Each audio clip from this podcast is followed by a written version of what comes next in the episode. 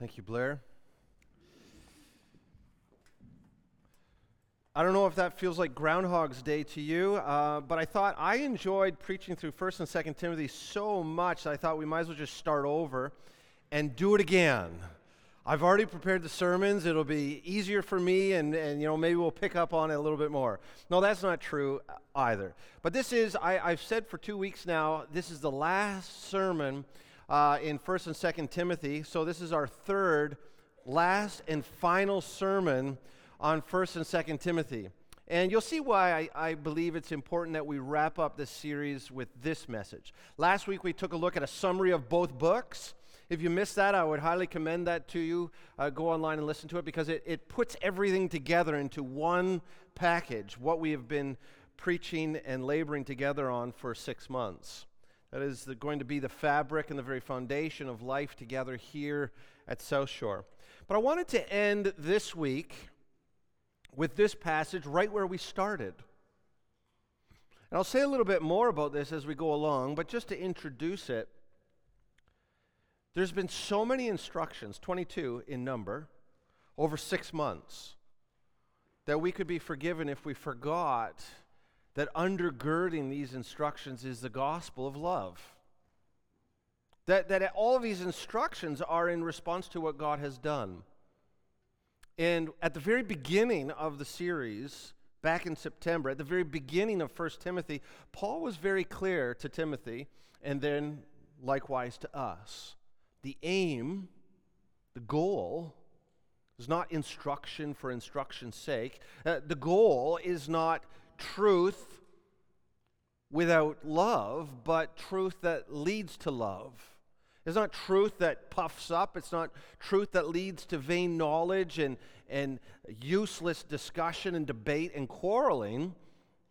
But all of this works together to show us how God wants us to respond to His initiative of love. And He wants us to respond to His initiative of love with love. So everything that we do, we do because we love. We love the God who saved us. We love the God who did what we just spoke of and remembered and commemorated by sharing in the Lord's table. So that's how we're going to wrap up. We're going to remind ourselves that the aim of our charge is love. The, the goal of coming together as a church is love. Let's just pray about this and then we'll get into this morning's text a little bit deeper. Lord, we know that we are prone to wander from the God we love.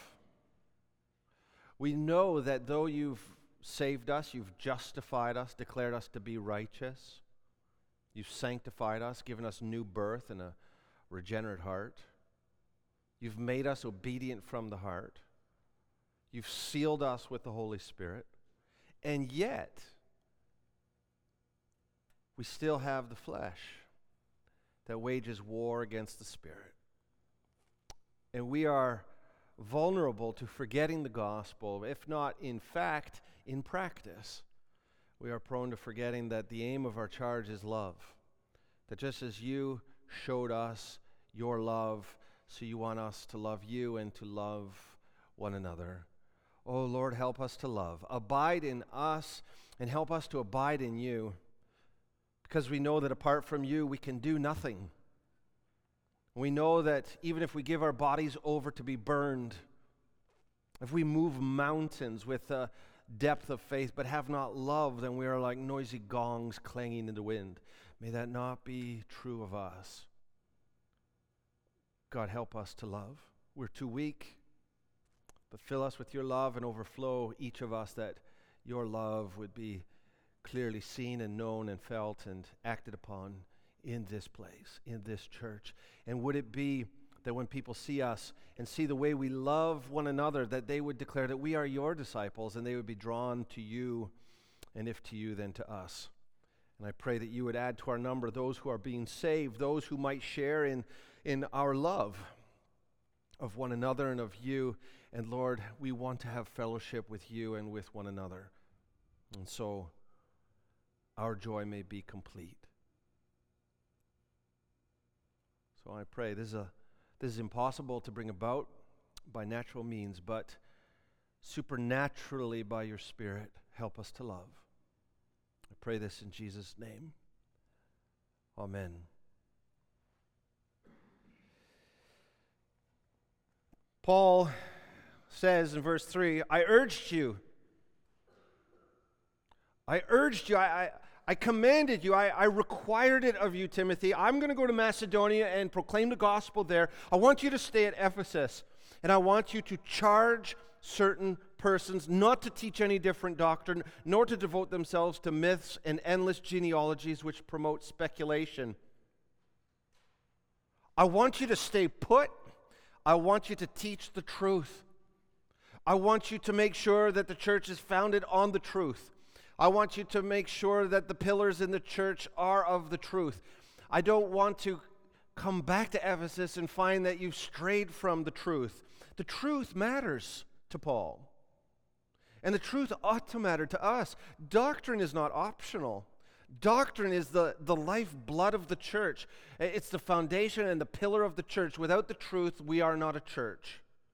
Without, without the truth, we can't respond to the, to the works that God has done for us. Without the truth, we have, we have no reason for knowing what we ought to be doing.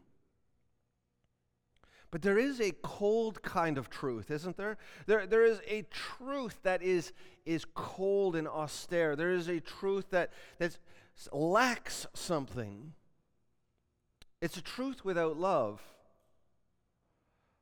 John wrote that the law came through Moses. The law was true. And the law is good. But what do we know about the law? The law kills, the law condemns. Not because there's anything wrong with the law, but there's something wrong with us. The law, the truth came through Moses. But grace, love came through the Lord Jesus Christ, along with truth. And so we need to be a people of the truth, and we need to be a people of love the aim of our charge, the, the reason that we teach the truth, the reason that the truth is so important to us, the reason that doctrine is not optional in this church is because we care about love. And we want to be a people of love, love that comes from a pure heart. You see, it's the doctrine of regeneration that enables us to love. If we don't understand that we've been born again, if we don't understand that we're not totally depraved in our hearts, if we don't know that, that beating inside a saved person is a holy heart, we're not going to see love coming out of ourselves. If we buy into the lie that we are totally depraved still, it's hard to love. But love that flows out of truth recognizes that we've been made new. We are a new creation. We are new creatures. We've been made obedient from the heart. We've been circumcised in the heart. All of these things are, are biblical ways of saying that God has given us now the capacity to love. Therefore, do what you are. Be people of love. Live not from your flesh, but from your heart. That's this doctrine producing the ability to love. Love also comes from a good conscience. It is so hard to love if we are burdened down with guilt and shame. A person burdened with guilt and shame finds it very difficult to love. In fact, a person burdened with guilt and shame does a comparison game and says, I don't think I'm as bad as you, but I'm not as good as you. And so I, I condemn myself because I'm not as good as you, but I pride myself because I'm better than you. That's not love. That's not love at all. That, that is what, the, what we learn later in 1 Timothy. That's called envy. And, and so we need to learn about the doctrine of justification. What is that? Well, we give Jesus all of our sin, and he gives us his position of perfect righteousness so that there is no condemnation for us, that we, in the eyes of God's law, are perfect. From the moment of our salvation until the end of time, we've been justified, declared to be righteous. Therefore, we ought not to carry with us a, a, load of guilt and a load of shame. There's nothing that I or you can do to make God love us anymore. There is nothing that you or I could do to make God love us any less. And there's nothing that we can add to the finished work of Christ with regard to our justification.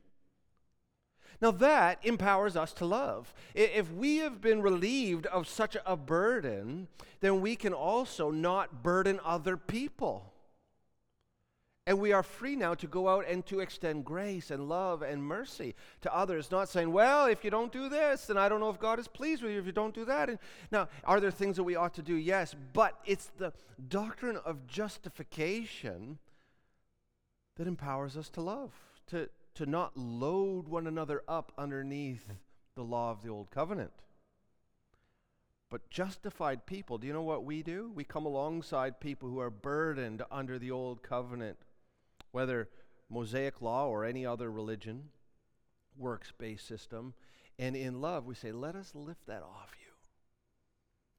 Let's take that load off of you. Now, that's love. Third thing, we're told sincere faith. What Paul says here is, is it, it is impossible to love if you don't know the right things about Jesus, if, your if your faith is not real. In other words, if you don't have the right facts about Jesus, if you don't know who he is and what he came to do and what he will return to do, and the promises that we talked about around the table, uh, if you don't know about those things, then your faith is not sincere and you'll have some deficiency that will cripple your ability to love. And so we need doctrine, but doctrine is always purposed toward empowering us to love to love. So, our question this morning is this Was Timothy successful in his charge? I charge you to stay here to teach the, teach the truth. And the goal of this teaching of the truth is love. Did Timothy succeed? Did Timothy accomplish his charge? That's what we're going to look at this morning. You know, we have a lot in common with Ephesus. Ephesus was a, a, bustling city. If you look at a map and take away all of the place names and you just rotate it, I think 180 degrees, it looks like Barrie. It's a group of people around Kempenfelt Bay. Actually, it was a bay in the Mediterranean, but it looks very much the same. And there was 250,000 people in the greater Ephesian area, which is close to what we are if you take in Innisfil and Oro Medonte, and hey, let's throw Angus in there. Uh, just get us up over 250. Uh, about the same. They were a very uh, cosmopolitan city. They were well educated, and they were spiritual, though not faithful to the true God. Uh, add to that that we are intentionally pattern, patterning ourselves after the Ephesian church. So we live in a city that had a lot of similarities to Ephesus, and we are intentionally saying we want to be like the Ephesian church. That's what implementing 1st and 2nd Timothy is all about. We want to be these letters. We want to be in a living epistle. We want to implement these the same way that Ephesus was supposed to implement these in the local church there. It would be helpful, therefore, to know what happened to the Ephesian church. What happened 10 years after these letters were written? 20 years, 30 years after these letters were written? Did Timothy succeed in his charge to teach the truth in a way that led the church to love? In order to answer this question, we're going to take a look at, at the four, first 40 years of the life of the Ephesian church. And, and, what I want us to, to be thinking about as we're going through this is that we are going to have a lot of similarities. So, what will we be like as we approach 2060? Will we follow exactly in the footprints of Ephesus? Will we do better than the Ephesian church did? Will we do worse? But it's helpful to see the, the model church, the church that God put forward as our example. Let's just see how they did and learn from history. So let's uh, do a, a, a timeline. That's going to be the structure of our talk. You have notes in your, in your bulletin. You can fill this in as we go along. But the Ephesian church was founded about two decades, give or take, not quite two decades probably, after Jesus had been crucified and he ra- was raised back to life. In AD 50, Paul planted the church in Ephesus on his second missionary journey. And he had picked up Prisca and Aquila from Corinth. They had originally come from Rome, and they sailed across to Ephesus. Paul stayed a very short time, and he left Prisca and Aquila there in Ephesus. You can read about that in Acts 18, verses 18 to 21. The next year, sometime, a man by the name of Apollos, who was born in Alexandria of Egypt and was very well educated. You'll, if you know anything about Alexandria, you know that it was a university town. So um, Apollos was very well studied, especially in the Old Covenant, in the Old Testament scriptures. And he came to Ephesus and he began to preach and teach. And he had heard some things about Jesus, and, and he was an effective preacher that Paul later would commend to different local churches. And so, very early on, you have Paul Prisca and Aquila, and then Apollos. And you'll remember that Prisca and Aquila pulled Apollos aside. You, you did a great job, but you missed a couple of really key things. He took their, um, their correction and he integrated it into his preaching. So that's within the first year of the church. A year after that, in AD 52, Paul came back on his third missionary journey, and he stayed for somewhere between two and three years. In Acts 19, 8 to 10, we're told that he stayed more than two years. He was three months in the synagogue and then more than two years in the house of Tyrannus. Uh, in Acts 20, verse 3, Paul himself says that he was there for three years. So, so a considerable amount of time. And, and Paul saw the, Ephes- uh, the Ephesian city and then the church there as highly strategic for all of Asia Minor, which is modern day Turkey. He said, This has got to be our hub. And from here, we're going to plant churches all over the place in Asia Minor. And that's exactly what they did. And so that was the mothership, the mother church. And then there were all these church plants, uh, church plants, the Laodicea and Hierapolis and uh, Colossae and Pergamum, Smyrna, all these other churches in modern day Turkey come out of the Ephesian church, which tells you why Paul stayed there for three years. In those three years, we had uh, Paul. Paul had some help. So Apollos came back and spent a considerable amount of time with Paul. Probably beefed up his doctrine, his understanding of the gospel, so that he would be fruitful in the ministry for decades to come. Timothy also joined him there, and both these men were dispatched for short errands to different places, and they came back. And we read about this in 1 Corinthians 4:17 and 1 Corinthians 16 10 to 12, Acts 19 22. Then, at the end of his three years in AD 50, there was a riot stirred up by the Jews who didn't like what was happening. And Paul's life was in danger because of this riot. It was a, it was a big deal. The, church, the, the city was uh, about to rip the church apart. And so Paul left Ephesus uh, in order to save his life so he could go and minister in other places. Two years after that, in AD 57, Paul gathered with the Ephesian elders in Miletus. So Miletus, if you remember from la- uh, two weeks ago, is just about 100 kilometers south of Ephesus, just down on the coast. Um, and he met with the elders there. He called for them to come. He didn't go all the way back up to Ephesus, but he called for the elders to come down and he met with them. And, and there's five verses that are, uh, I think, helpful for the context of what we're getting into that I want to read from Acts 20, verses 28 to 32. And so this is what Paul says. This is before he wrote First Timothy. This is before Timothy was the pastor there. So he had, these are Paul's elders that he had put into place. He calls them down and he has a tearful goodbye with them. And what a, part of what he said, take a look there in Acts 20, verse 28. He says, Pay careful attention to yourselves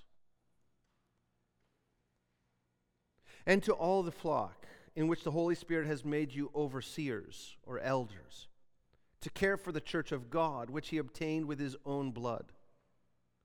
I know that after my departure, fierce wolves will come in among you, not sparing the flock. And from among your own selves will arise men speaking twisted things to draw away disciples after them.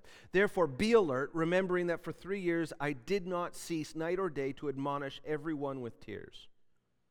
And now I commend you to God and to the word of his grace, which is able to build you up and to give you the inheritance among all those who are sanctified.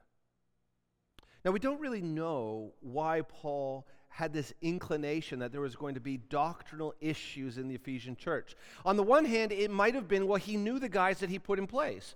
And so he calls them together and he's thinking about it. He's, like, he's thinking, you know, we've got John, Todd, and Bill, and, and whoever else. And, and they're good guys. They're the best we had, but I, I just know that, that there's going to be trouble. And if I'm not there to, to correct them, uh, if I'm not there in the meeting to, to remind them of the gospel, I think there's going to be trouble. That's one option. And, and I would imagine that's part of it, at least. He knows these men. He spent three years with these men, he handpicked these men to be elders in the Ephesian church. Additionally, it might have been the Holy Spirit had indicated to him in some way listen, there's going to be doctrinal issues in Ephesus, and, and your whole ministry to Asia Minor, modern day Turkey, will be at risk. If, if the devil could upset the Ephesian church, then he's got the whole province of Asia Minor under his thumb. Whatever the reason was, Paul knew that there was going to be doctrinal issues. And so he gathers them together and he says, Look, you got to be careful, guys. Pay attention to yourself and to everyone in the church. You can't get lazy. You can't just coast. You can't just think that you've got it all figured out.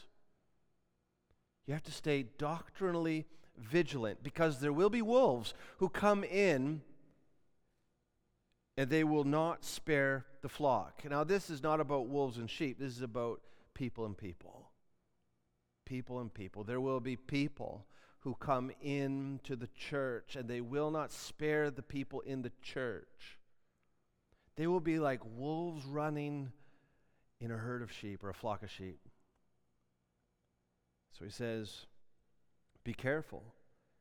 And then he says, There will be some from among your own selves so Paul has that tearful goodbye with these elders just south of Ephesus. That's in AD 57. Five years after that, Paul is in prison. And he's thinking back to, to this church that he loves. As far as we know, he hadn't made it back to see them. But he writes the letter of Ephesians, which we have in our Bible. And, and, and, you can just see Paul there reminding them of the doctrine. The first three chapters this is what you have to believe about the gospel. This is what I teach when I was there. How's it going? Are there wolves tearing you apart? Refresh yourself in the truths. And then the last three chapters of that book. And if you believe those things, this is how it ought to impact the way you live your life in the church. That was written in AD 62. In the year after Paul wrote the letter to the Ephesians in AD 63, he was released from prison and he went on his fourth missionary journey. This is after the book of Acts. So the book of Acts ends uh, in the early 60s when Paul is in prison at the same time that he wrote the book of Ephesians. After that, he was released and he, he wanted to go to Spain. We're not sure if he made it as far west as Spain, but there are some good reasons to believe that he did. So, Paul, in his fourth missionary journey, went as far as Spain. And it's at this time that Paul left Timothy in Ephesus as its pastor. It's at this time that, that he said to Timothy, I'm going to Macedonia, that's to the west. And from Macedonia, his hope was to go to Spain. I'm going west. But I want you to stay at Ephesus. Because I've known for a lot of years now that that's a vulnerable church, but they're also strategically important. You got to make sure that they hold to the truth. And remember that the truth is important because it's by the truth that we know how to love. That's the beginning of 1st and 2nd Timothy. Year after he goes out to Spain in AD 64, Paul was imprisoned for a second time, this time in Rome. And it's while he's imprisoned in Rome, sometime between 64 and 67, that he wrote to Timothy, which we call that letter Second Timothy. He says to Timothy, I'm about to die. You got to keep going with your ministry in Ephesus. Don't quit. I know that you've implemented First Timothy. I know that there were problems in that church. I knew that six or seven years ago, and I put you there because I believe in you. I trust that you can keep this church going the right direction. Keep going, endure, make disciples out of those who really care. Preach the word of God, exercise church discipline. Hold the line, Timothy, because I'm about to be poured out as a drink offering. Rome's going to take my head. I'm going to die. And the next generation of the church depends upon the health of that church. Because as goes Ephesus, so goes all of Ephesus, of the Ephesian church plants in modern day Turkey. In AD 67, Paul was in fact executed. A few years later, the Apostle John comes to Ephesus. This is after pretty much all of the other apostles have been martyred. Now, just think about that for a moment. Why did John go to Ephesus? It's not because it had a nicer climate. It's because the Ephesian church was highly strategic and important for the spreading of the gospel. And so the Apostle John settles in to Ephesus, and there are some ancient documents. Irenaeus writes about this in Against Heresies in the third book. Eusebius writes about this in Ecclesiastical History in the third book. Uh, that John lived there for some 20 years. And, and Christian tradition, which is very reliable, early sources say that you know who lived with John was the mother of Jesus, Mary. So this is a very high profile church. John wrote from Ephesus the Gospel of John. He wrote 1 John, 2 John, and 3 John. I want you to notice John's emphasis in these writings. Let's just take a look at his um, at his letters. So we know in the Gospel of John, uh, John there doesn't really go over all of the history of the life of Christ, but he shows us the theological importance of the life of Christ. Whereas Matthew, Mark, and Luke really get into, well, what happened?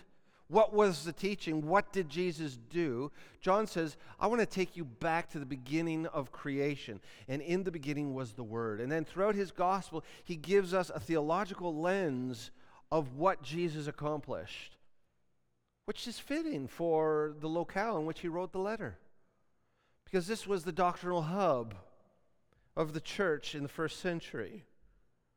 And so you have um, the Gospel of John. Now I want you to listen as I read three excerpts one from 1 John, one from 2 John, and one from 3 John.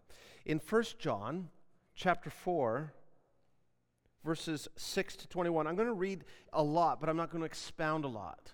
I just want you to get a, a sense for the feeling of this letter. Starts with doctrine, then flips over to love, and then weaves doctrine and love, truth and love together throughout this whole passage. That's what I want you to listen for. We are from God. He's talking about uh, himself, the leadership, but then by extension, the church. Whoever knows God listens to us, the apostles. Whoever is not from God does not listen to us, and by this we know the spirit of truth and the spirit of error. Do you see that? Spirit of truth, spirit of error. We're from God. Listen to us. We have the truth. If you're not listening to us, you don't have the truth. Truth, truth, truth. Beloved, let us love one another. For love is from God. We are from God and we have the truth. Beloved, let's love one another because love is from God. The truth is from God and love is from God. Anyone who does not love God does not know God. Love and truth. Because God is love. In this, the love of God was made manifest among us, that God sent his only Son into the world, so that we might live through him. Truth. In this is love. Not that we love God, but he loved us and sent his Son to be the propitiation for our sins. In this is love, but in love is the truth of propitiation. Propitiation that the wrath that we deserve fell to Christ and not to us. Beloved, if God so loved us, we also ought to love one another. No one has ever seen God, but if we love one another, God abides in us, and his love is perfected in us. By this we know that we abide in him and he in us, because he has given us his Spirit. And we have seen and testified that the Father has sent his Son to be the Savior of the world. That's true.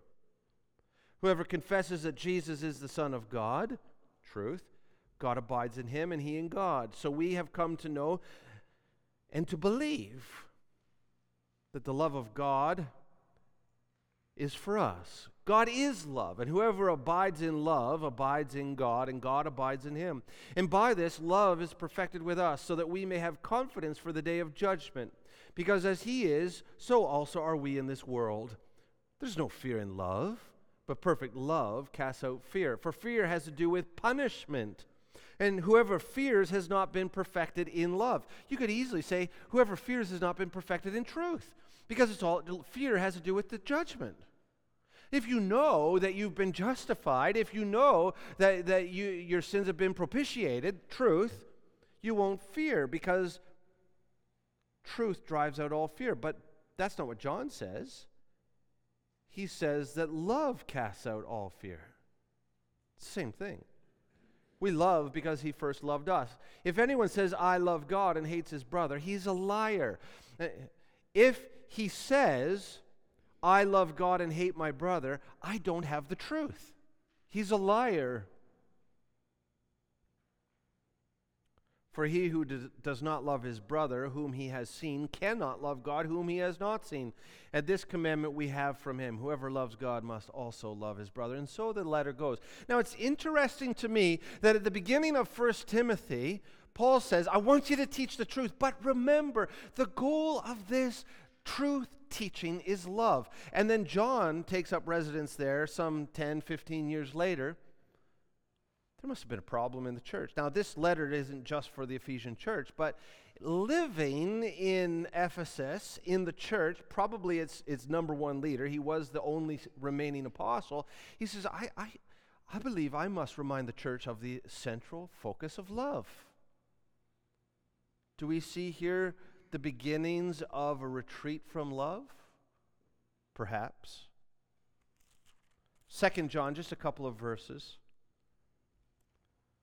Verse 1 The elder to the elect lady and her children, that is another church, to, to this other church, whom I love in truth. This is both right there. Whom I love in truth. Another way of saying that, I love you, this other local church, and John's writing from Ephesus, because I know the truth. And you know the truth. And so I love you can't separate those two. Verse 4 I rejoice greatly to find some of your children walking in the truth, just as we were commanded by the Father. Starts with truth. And now I ask you, dear lady. Lady is just his way of talking to the church. I ask you, dear church, not as though I were writing you a new commandment, but the one we have had from the beginning, that we love one another. And this is love, that we walk according to his commandments. This is the commandment, just as you have heard from the beginning, so you should walk in it. For many deceivers have gone out into the world. Now we're back to truth. There are many out there deceiving, not telling the truth, twisting the truth. Those who do not confess the coming of Jesus Christ in the flesh. Such a one is the deceiver and the antichrist. For John, you couldn't separate. If, if you corrupt the truth, you corrupt love. But if you're walking in the truth, you will have love. Now, you might say, okay, we get the point. Well, do we? And if you read First John, it's just over and over the same thing. So, if nothing else, by repetition, I want you to see how closely entangled these two issues are. And the example is the historical experience of the Ephesian church. In 3 John, just verse 1, the elder to the beloved Gaius, whom I love in truth.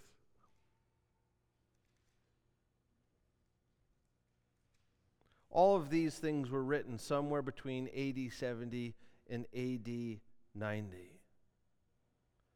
To close, then, there's one more thing we know about the Ephesian church. In AD 96, all these dates are not exact, perhaps, but they're close. In the middle of the 90s of the first century, the Lord Jesus Christ Himself wrote a letter to the Ephesian church. Now, do the math. This is just a little more than 40 years after Paul planted the church in AD 50. So, after being a church, and not just any church, but the central church in modern day Turkey, the, the hub of all these church plants, what does the Lord Jesus have to say to this church? I think we'll be shocked to find that it's exactly the same thing that Paul said when he wrote to Timothy the first letter, it's exactly what John said in 1 John. This is what Jesus said Revelation chapter 2, verses 1 to 7. To the angel of the church in Ephesus, write the words of him who holds the seven stars in his right hand, who walks among the seven golden lampstands. If you had read chapter 1, all that Jesus is saying is that he holds the churches in his hands the leaders of the churches in his hands, and he walks among the churches. He's present because the Holy Spirit indwells his churches. The golden lampstands stand for the, the seven churches of modern day Turkey the Ephesian church and the Ephesian church plants.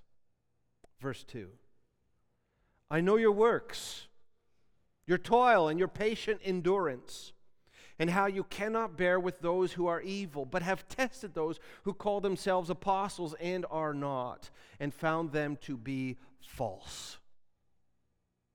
I know you're enduring patiently and bearing up for my name's sake, and you have not grown weary. Do you see what Jesus commends the Ephesian church for? You are standing in the truth. You hate falsehood, you hate false teaching. You hate any counterfeit gospel, and I commend you for that. Verse 4 But I do have this against you that you have abandoned the love that you had at first. Remember, therefore, from where you have fallen. Repent and do the works that you did at first. If not, I will come to you and remove your lampstand from its place unless you repent. I will come and there will no longer be a church in Ephesus. Do you know what's sobering is the, this church no longer exists. At some point in history, the Lord Jesus came and removed the lampstand from the Ephesian church. That's not to say there's not a church in Turkey, but there's no church in Ephesus.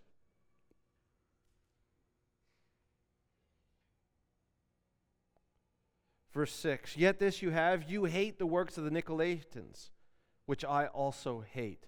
The Nicolaitans, we don't know a lot about them, but they were perhaps this um, libertine Gnostic movement. Basically, they allowed for sexual promiscuity, perhaps, following into the era of Balaam. Uh, and they also detached the hope of the gospel from flesh and blood, from, from resurrection, from embodiedness. And Jesus says, I like that you hate them because I also hate what they're teaching. He who has an ear, let him hear what the Spirit says to the churches.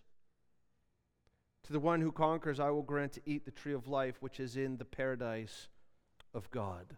Now, this is very informative for us because we are patterning ourselves after the Ephesian church. And, and in their fifth decade as a church, the Lord Jesus Christ writes them a letter and says, I love what you're doing with the truth, except you've lost the love that you had at first. Which is exactly what Paul had warned them about.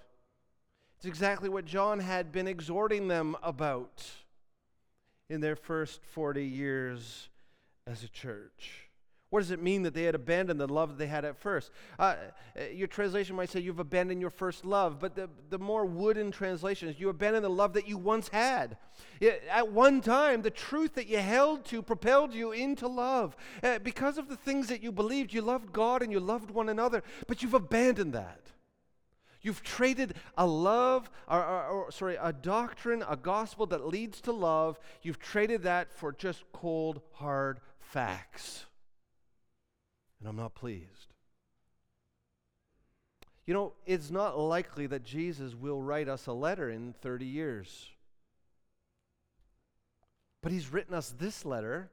If we are trying to aspire to be like the Ephesian church, and there's much to aspire to, he's written us this letter. So in, in, in 30 years hence, or 35 years from now, let's, let's get it close to the same.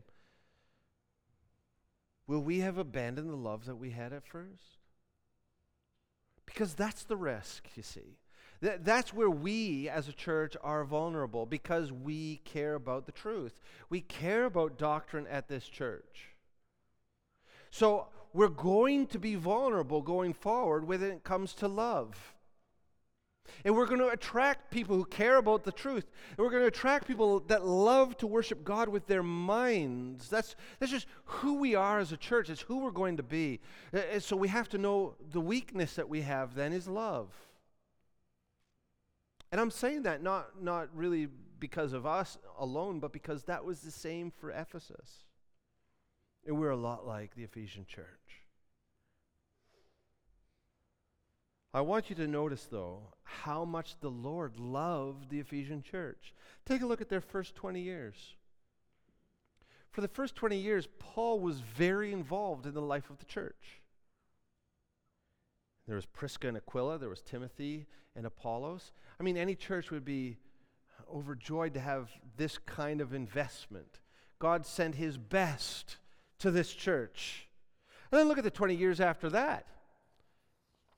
John is the only apostle that wasn't martyred for his faith. It may have been because God loved the Ephesian church so much that he allowed John to live almost to 100 years of age so that he could shepherd this church into its fifth decade of existence.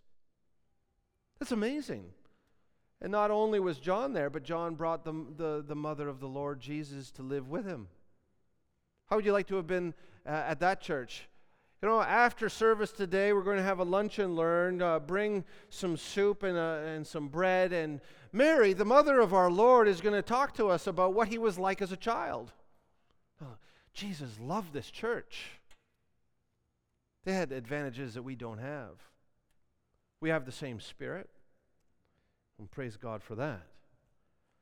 Look at the legacy of writing uh, for this church. Uh, the Ephesian church received five letters that are in the Bible the Ephesians, uh, the letter to the Ephesians, First Timothy, Second Timothy, First John. That letter was probably circulated much more broadly. All, all these letters were, but that letter was written in Ephesus. Probably was some of his preaching notes that he then sent out to other local churches. And then the greatest of them all, a letter from Jesus himself, which has been preserved in Revelation chapter 2, verses 1 to 7. And from Ephesus, four more biblical books were written. First Corinthians was written there. When Paul was there for his three years, he wrote First Corinthians, sent it across the channel to the church at Corinth. The Gospel of John was written there, Second John and Third John. Takes us back to our original question did Timothy succeed in his charge? What was the charge? Remain at Ephesus. To charge certain persons not to teach any different doctrine. The aim of our charge is love that comes from a pure heart, a good conscience, and a sincere faith. Did Timothy succeed? Yes and no. Let's look at yes. 30 years after Timothy's ministry, Jesus affirms the doctrine of the Ephesian church. I want you to stay put in Ephesus and charge certain persons not to teach any different doctrine. And then, and then you read First Timothy, and it's all about uh, uh, false doctrine, false teachers, church matters, false doctrine, false teachers, teach the truth, read the scriptures out loud, exhort, rebuke, church matters. Don't fall into that which is falsely called knowledge. Then you get into Second Timothy and you have all this about, you know, you have to preach the truth. You have to exercise church discipline. You have to use the word of God. Remember the scriptures. They're breathed out by God. And 30 years later, Jesus, you, you, you believe the right things. You have the right facts. So Timothy, though he was timid and shy and didn't want to take on these false teachers, succeeded to establish a church that was sound in doctrine. Secondly, notice what Jesus also said. Jesus identified a love that they had at first. At first. Which means in the early days of Timothy's ministry, it seems like he took 1 Timothy 3, uh, 1 5 very seriously. The aim of our charge is love. Uh, at the beginning of Timothy's ministry, he taught the truth in such a way that he equipped the church to love. So it seems that Timothy managed to teach sound doctrine with the aim of love. Timothy did succeed. However, everyone's legacy is tested by time. In some ways, Timothy did not succeed. By the early 70s, John is now the pastor in Ephesus, and he began to identify, we see from his writings, a love deficiency in the church. This is just a decade after Timothy.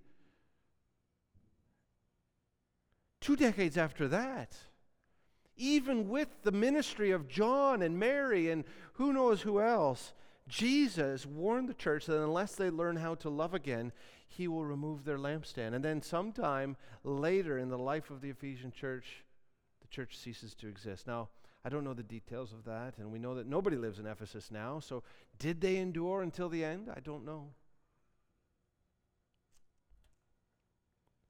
seems that Timothy wasn't able to secure a love saturated legacy.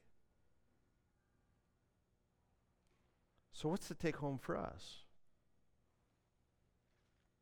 As I said, by making a concerted, overt effort to implement 1 Timothy and 2 Timothy, two letters written to the Ephesian church at a critical time.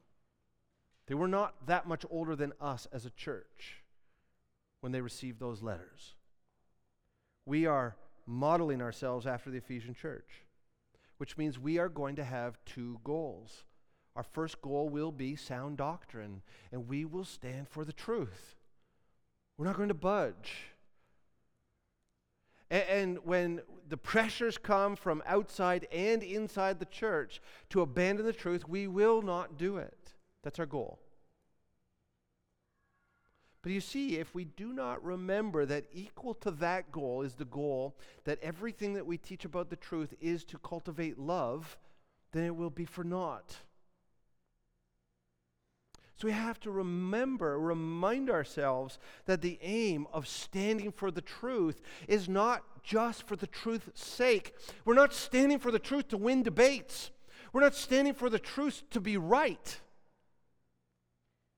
We're standing for the truth because it's the truth and only the truth that truly empowers us to love, which is the goal of the Christian life. And we will be more vulnerable to the second goal than the first. The first goal, perhaps in part because of who you have as your pastor, and flowing out from that, the kind of people that we're going to attract into the church. A, a, vulnerability for us going forward will be forgetting that the goal of, of truth is love. So we have to remind ourselves of that. I want us to have a love saturated legacy 30, 40, 60, 100 years if the Lord doesn't return. 30 years after Paul wrote the aim of our charge is love. The Lord Jesus wrote, I have this against you. You have abandoned the love you had at first. Where will we be in 30 years? Will we be a church that is known for sound doctrine? I hope so. Will we be a church that is known for our love? I hope so. My prayer is that we will be known for both in equal measure. Let's pray. Lord, we want to stand for the truth because we want the love that is yours to fill us and to overflow us so that we would be a people who love you and love one another. This is, after all, the goal of the Christian life. Please protect us from our vulnerabilities and help us to love as you have first loved us.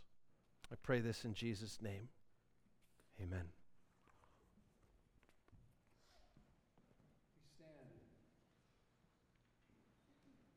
sing and celebrate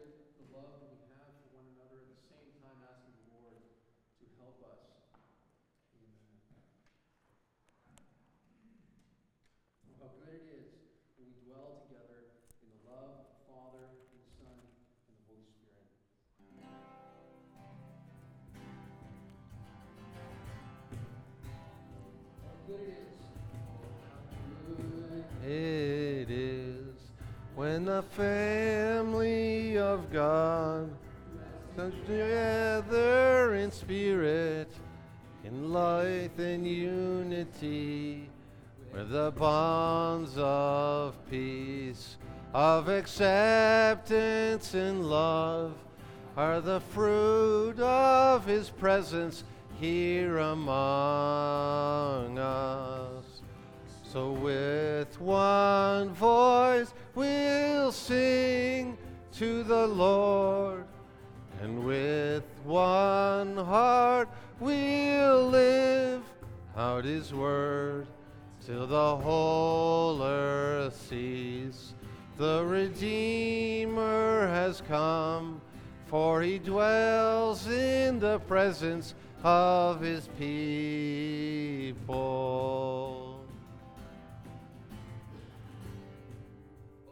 Good it is. On this journey we share to rejoice with the happy and weep with those who mourn. For the weak find strength the afflicted find grace. When we offer the blessing of belonging so with one voice we'll sing to the Lord, and with one heart we'll live out his word till the whole earth sees. The Redeemer has come, for he dwells in the presence of his people.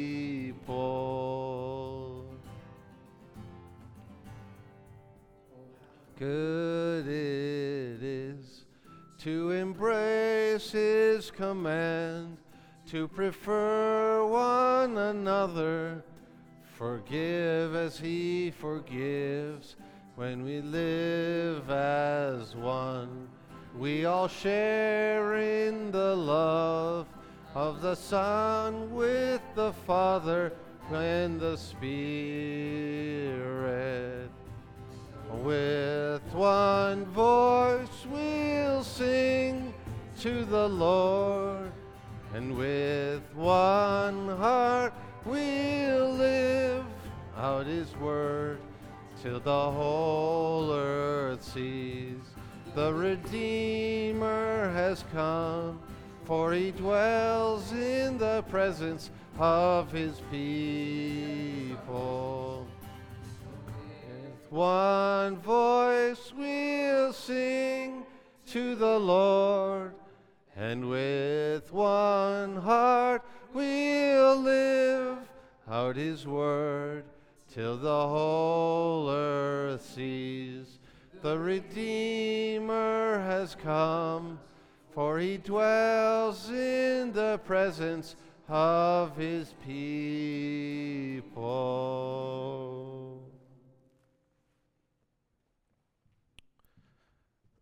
That was the last of the last sermons on 1st and 2nd Timothy, the third last. And next week, we're going to be uh, preparing ourselves for Easter. We're going to spend the whole time between now and Easter and one week after Easter taking a look at 1 Corinthians 15. So, could I encourage you to spend the month reading and praying through that chapter? Just immerse yourself in it, read it at least once a, a week. Come ready every week to take a look at that chapter. We'll be going through it uh, somewhat slowly so that we know what is the hope of our resurrection from the dead. Uh, that's what we're going to be doing starting next week. And now, I leave you with this.